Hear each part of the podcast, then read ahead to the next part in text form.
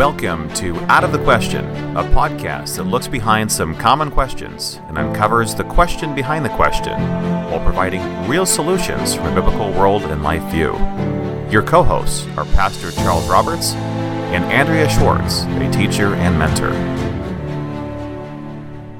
Hello, this is Pastor Charles Roberts. Welcome to another edition of Out of the Question. Today's February 9th, 2018, and as always, I'm joined by my able co host, Andrea Schwartz. How are you today, Andrea?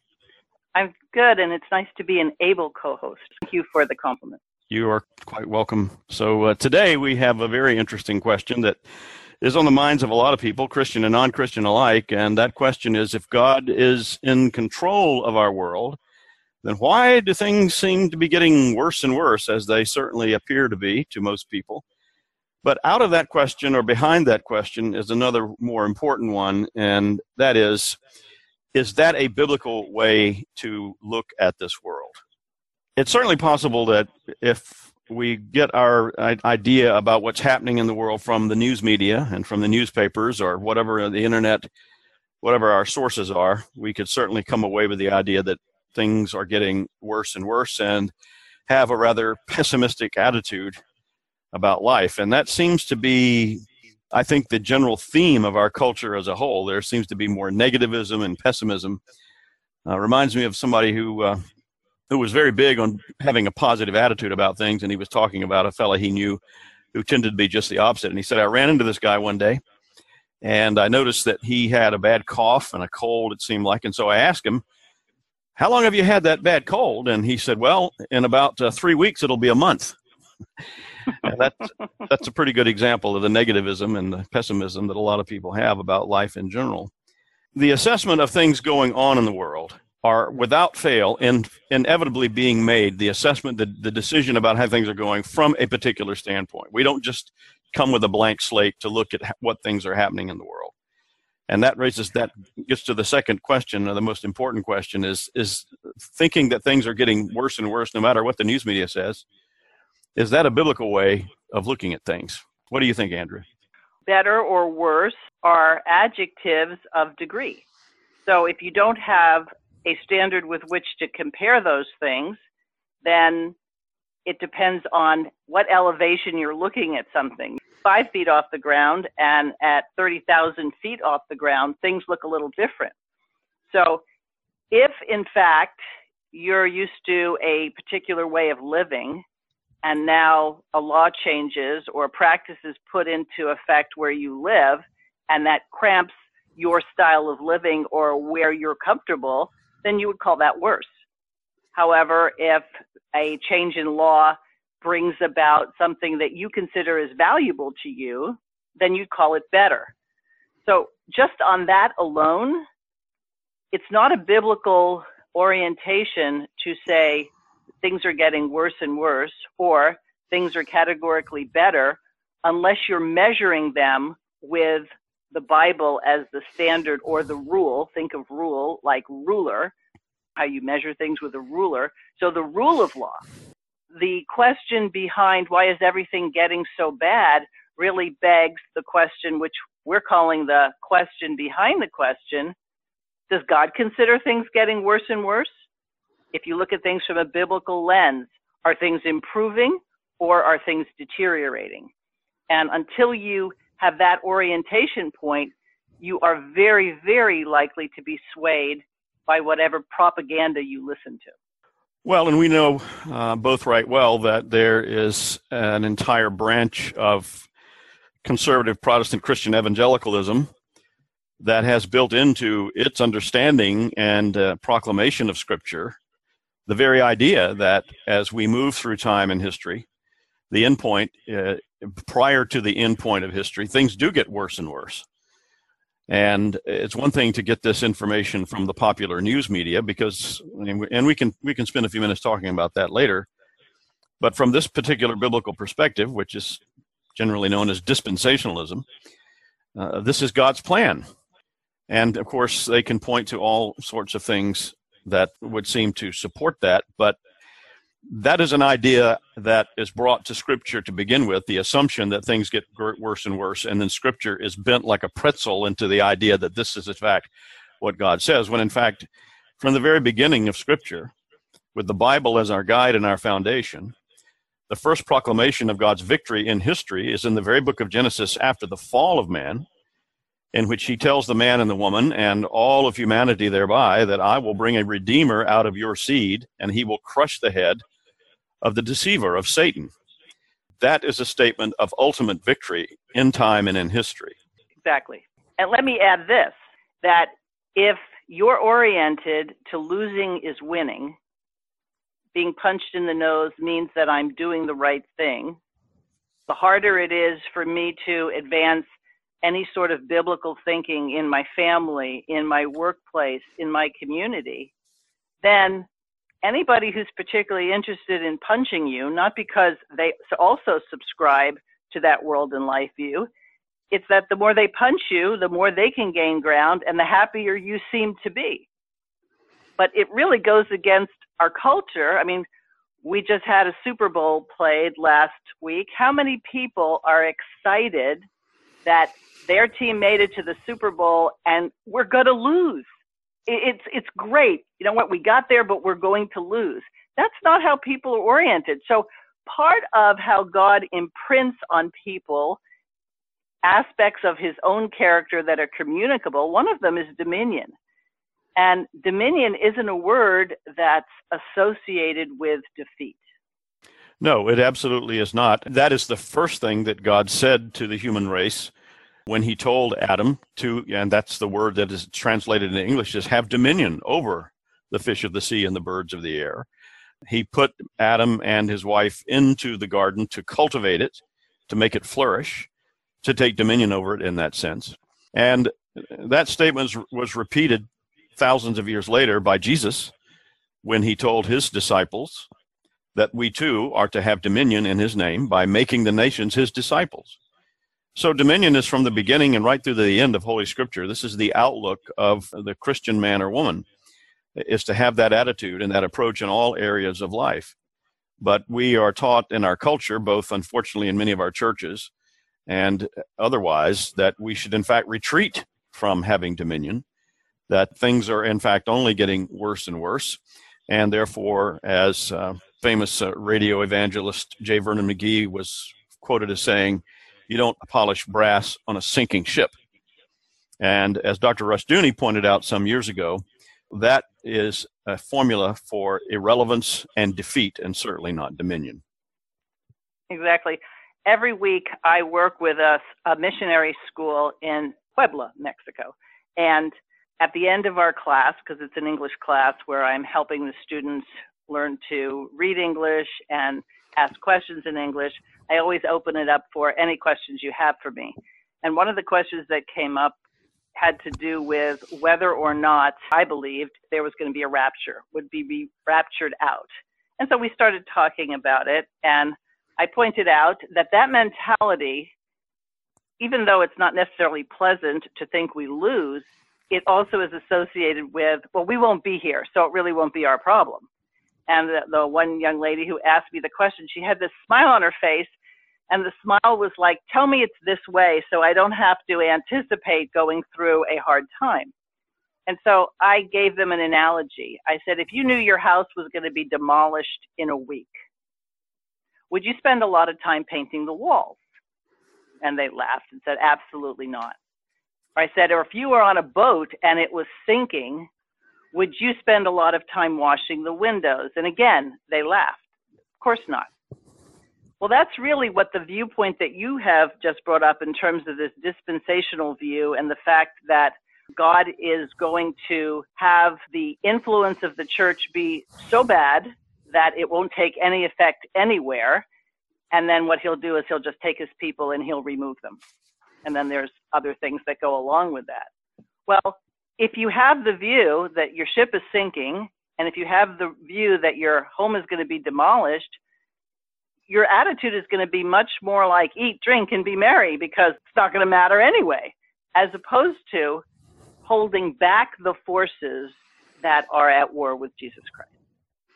Yes, and for those churches and Christians who don't embrace dispensationalism, they have a more biblical understanding about eschatology, and that means, of course, the end times and things toward the end. There's another problem that can cripple the idea of dominion and color their view of the world, and that is the influence of the idea that matter is evil and bad and spirit is good. This is a, a dualistic way of thinking that entered into the Christian faith early on in its history, and it's been the struggle, frankly, throughout the history of the church to maintain a biblical standard as opposed to that view that I just expounded. Now, why, why is that a problem? Well, simply because of this. If your view is that matter is evil, the world is, is not the place to be concerned with, then your focus is inward, living the victorious inner life of the spirit, sort of thing. Another term, we've used this before in some of our discussions, is pietism. It, it leads to the same thing. And so that too can manifest a retreatist attitude. My main concern is my inner connection to God and the Spirit, and I'm not so concerned about the, the things of this world. When I think about things in the so called secular world, well, I'm going to turn to secular sources to find out what I should do about family or marriage or education or healthcare or any number of things. And so that too pollutes the idea of a biblical view of the present and the future. Exactly. And then when you're oriented that way and you look at the world that way, then your sources of information will be things that agree with you. I think it's amazing whether you're talking about social media or cable channels or whatever it is, people tend to go for their information with a viewpoint that is compatible with theirs. So if you are somebody who likes government welfare programs as a way in which to deal with poverty and deal with those who don't have as much as others, well, you're going to go to those news sources or those periodicals that basically come from your point of view. And the same is view with the other side. Well, they then become command words. And for the believer, the differentiation isn't between white and black, men and women, ethnicity it should be between those who are in Christ and those who are not in Christ. And so our command word comes from God's word. And so from God's word, are things getting worse and worse? Or have things been steadily improving if you were looking at a graph, let's say, of the years since Christ's ascension into heaven? Well, obviously, if looked at from a broad perspective as opposed to a I have my blinders on, don't bother me with the facts perspective. The expansion of God's kingdom, the expansion of the message of the gospel has reached astronomical proportions considering where it started. Now, the problem with a lot of folks that take this pessimistic attitude about things getting worse and worse is that they are being completely dominated and influenced by the news media who have a vested interest in promoting a negativistic and sensationalistic view of the world. And, I, and let me just say, let me add this. Uh, we certainly do see a decline of church going and solid biblical Christianity in these United States. But that doesn't mean it's always going to be that way. But more importantly, the question is, what about the rest of the Christian world? Because the United States is, is only a small fraction of the Christian world. And when we look at places like South America, Africa, Asia, we find an explosion of the gospel, the message of Jesus. So that uh, is an important thing to keep in mind when we talk about worse and worse. Well, compared to what? And what are really the statistics about the expansion of the gospel in this world? It is a very optimistic picture that we see. And if you think about the 20th century, the 20th century is what brought the advent of media coming right into the homes of people, or when people wanted something else to do, being in a position to go and get entertained, and we talked about this a little bit last time, escape from the realities of life.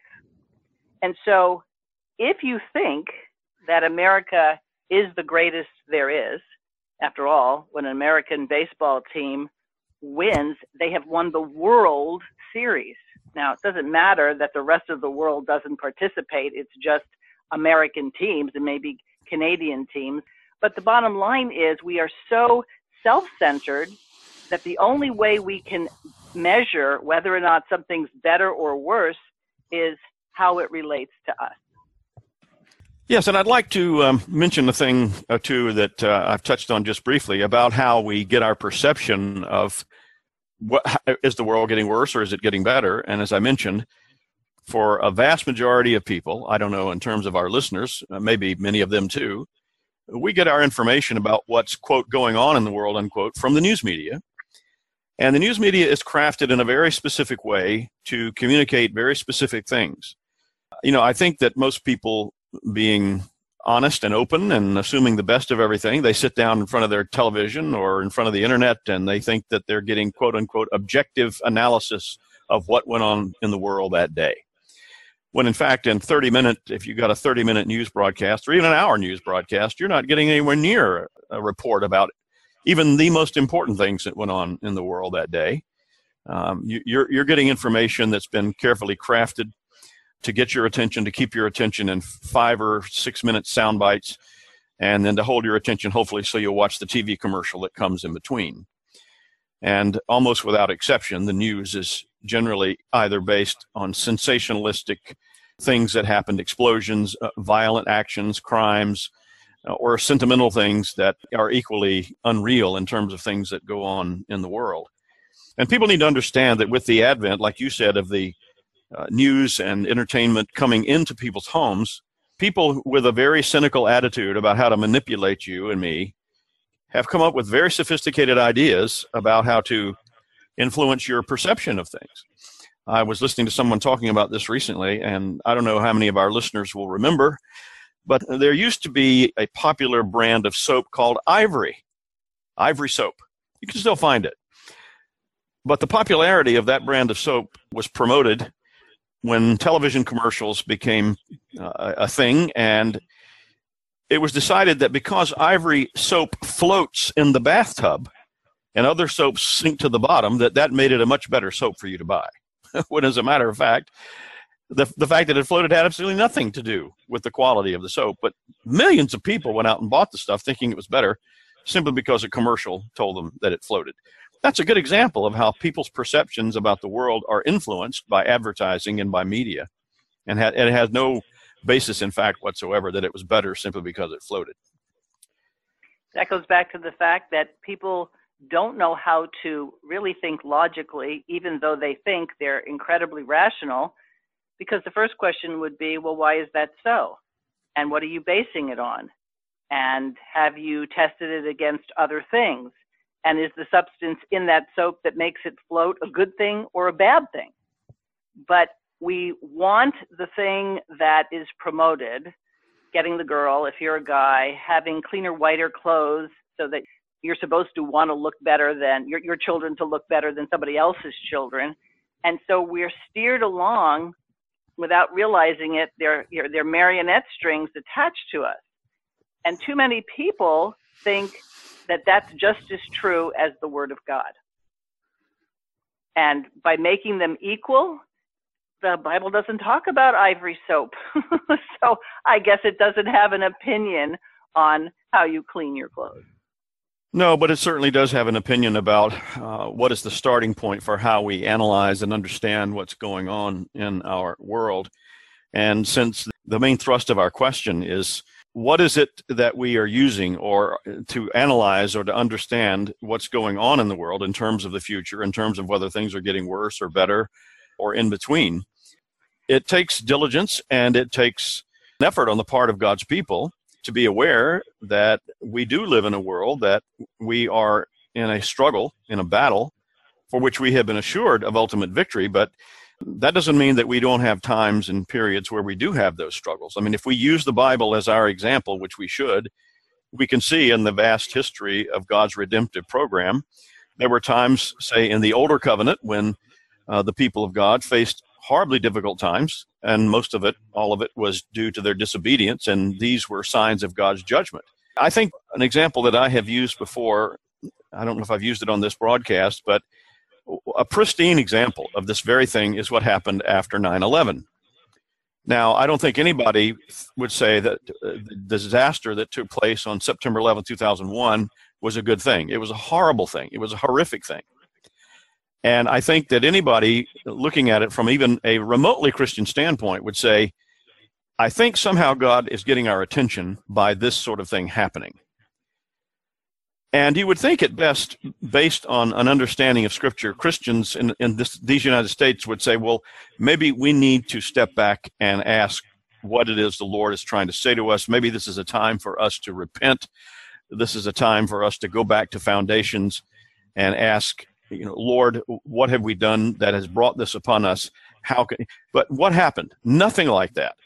People were parading around with flags and America strong and these colors don't run. And there was all this hubris and arrogance and uh, bombacity and uh, what religious types of things did take place, at least the ones that got the most publicity, were ecumenical gatherings of Buddhists and Hindus and Muslims and Christians and all, you know, having joint ceremonies and that sort of thing. Just the opposite of what I think the Lord would have his people do in a circumstance like that.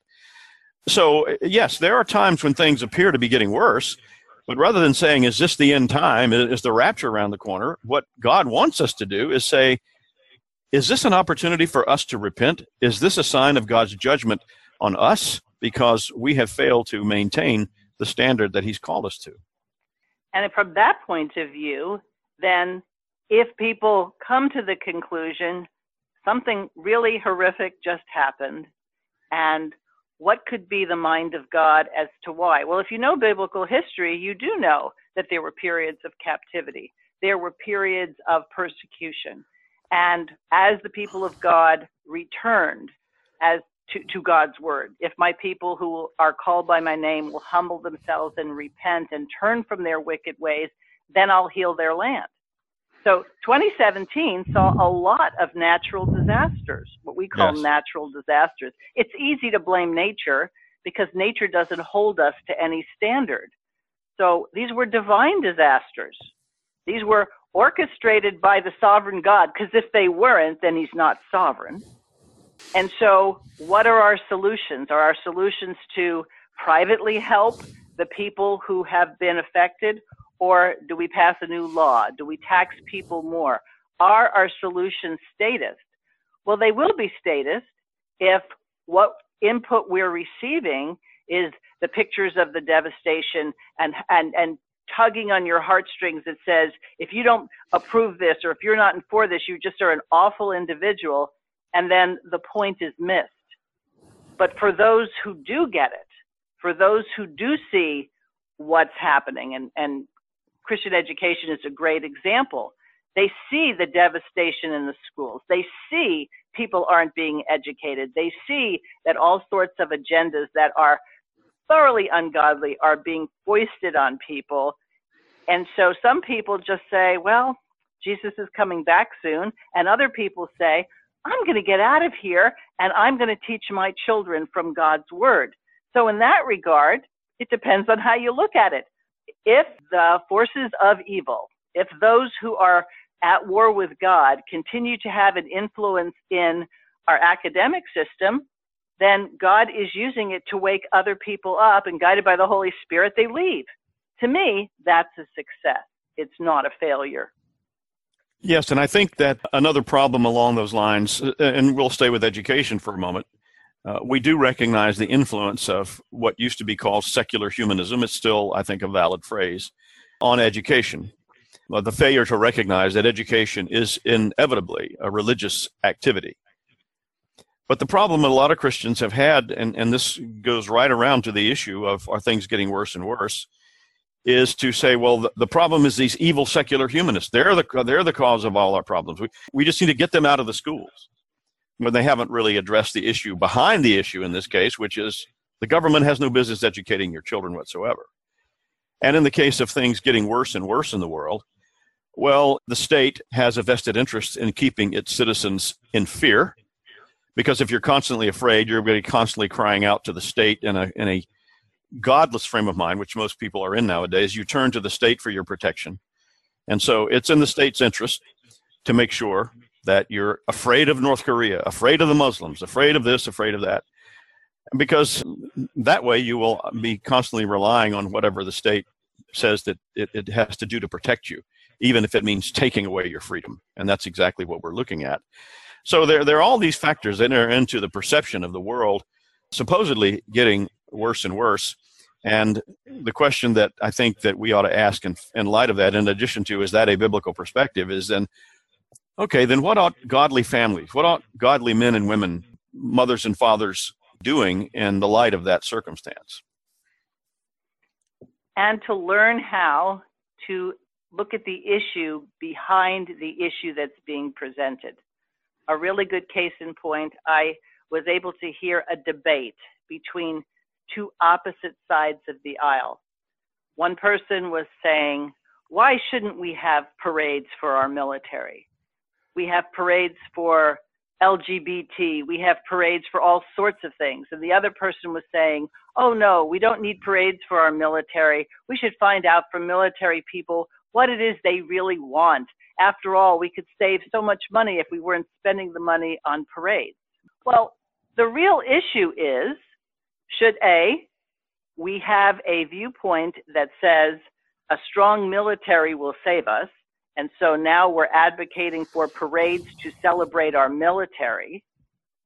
Or should we be even having parades that are sponsored or funded by the state for lifestyles that we call lifestyles, but the Bible calls abominations?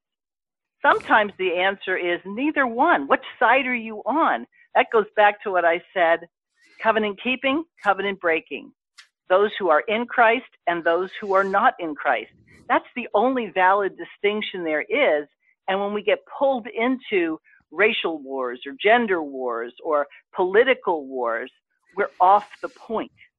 And I think aside from not getting your info, I mean, not making what information you think is important as to how many burglaries there were in your area or how many people were killed by gangs, is that how many good things are happening? How many people actually came together and helped a family that was in need but never advertised it so they could get a pat on the back, that they did it in service to Jesus Christ and his mandates. So I really think that from the bottom up, we need to shift our focus. And for people who are in churches that like to make their analogies in terms of humanistic perspectives, the healthiest thing for them and their children would be to not get their teaching there. And to that extent, then, that tells us one of several things that families, uh, husbands and wives, need to be doing in uh, light of what appears to be things getting worse and worse, when in fact, our call is to have dominion and work towards a world that has embraced uh, the faith and has become disciples of Jesus. And that is to maintain that standard even the, even in the midst of the chaos and the uh, decline uh, in our culture because inevitably it will fall apart. Anytime humanism is the basis of a culture, it doesn't last. But what does last is God's eternal word and God's promise that his kingdom will flourish in this world. And so, this idea that you just outlined that people were saying about the, the parades and the military, um, that this is the source of our strength, that is exactly the attitude that the ancient Israelites were manifesting on various occasions that brought God's judgment against them.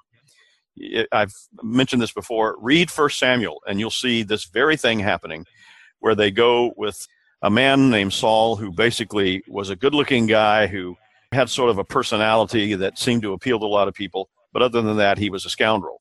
He was not a good guy, and the people simply gave themselves over to this man and uh, his ability to put together uh, an army and to defeat their foes. And with that, they decided that they were all happy and everything was wonderful. But then Samuel came along and said, wait a minute.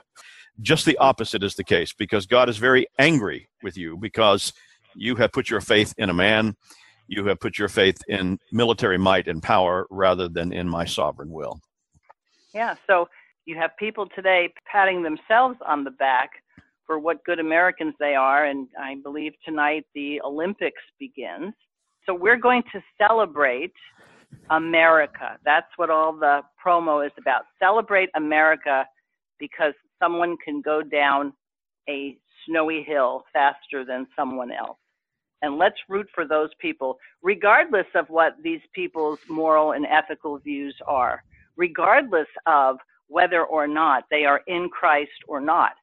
And so that dualistic thinking that you were talking about is really playing out in the churches today, most churches, I would say, in as much as it's okay to work on my own personal relationship with God.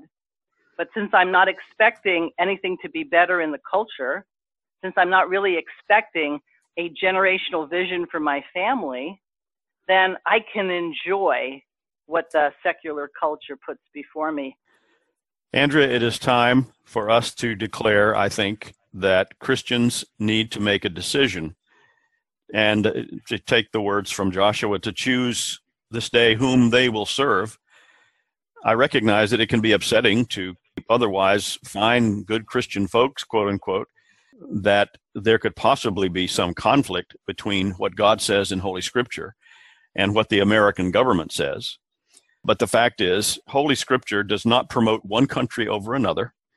There's not one flag that should be flown atop another on the flagpole according to Holy Scripture. And it's time for Christians to wake up and say, look, who is my God? Who am I really serving? To whom do I really want to pledge my allegiance, by the way?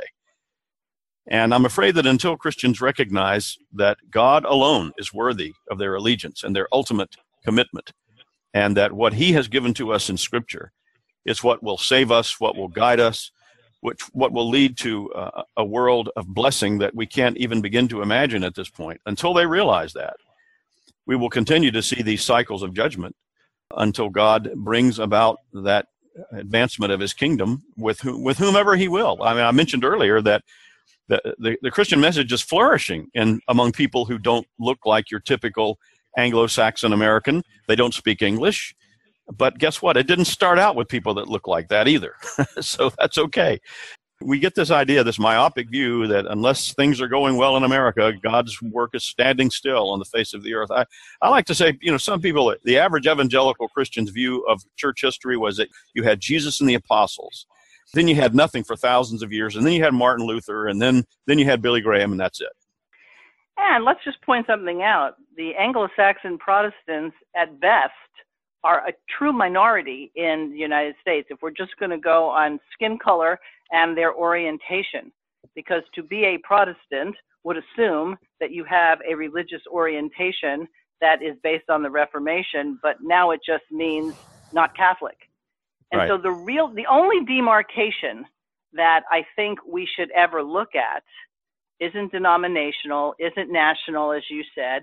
It's are people in the communion of saints or not? That's the issue. Are, are we dealing with brothers and sisters in Christ? Now, granted, this side of heaven, we're going to have irritations and we're going to have frustrations and we're going to have conflicts. But the benefit for the people of God is if they know God's word, they know how to remedy those situations. A husband and wife who've been together for decades who potentially irritate each other on a regular basis have a guideline as to how to preserve their marriage and deal with their difficulties and, and the appropriateness of forgiveness for the things that are irritations rather than violations of God's law. But people need to realize that their lives are a confession, whether or not they know it. They're confessing something. Either they're confessing Christ in all that they do, and their Christian faith extends to every area of life, or they're confessing something else. And Jesus made it clear that if we don't confess Him, then God will not receive us. And so that should cause everybody to pause and say, wow, if I'm all concerned about my relationship with God, is God going to judge me whether or not I'm ashamed of His gospel or I'm an ambassador for his gospel. Yes, and let's not forget that in the days of Jesus, the thing that got him, among others, in trouble with the political and religious leaders of his day, and especially religious leaders who were also the civil leaders, he wanted to draw the circle a lot wider than they did. It was the Pharisees who had shut things down, had clammed things up. Don't go in the way of the Gentile. Don't touch the Gentile. Don't have anything to do with those people eat that, don't eat this, all of this, this kind of thing. It was Jesus who had brought back that original Garden of Eden vision of a world conquered by God's kingdom. Whereas uh, the leaders of the Jews at that time, they were contracting things, they were pulling things in.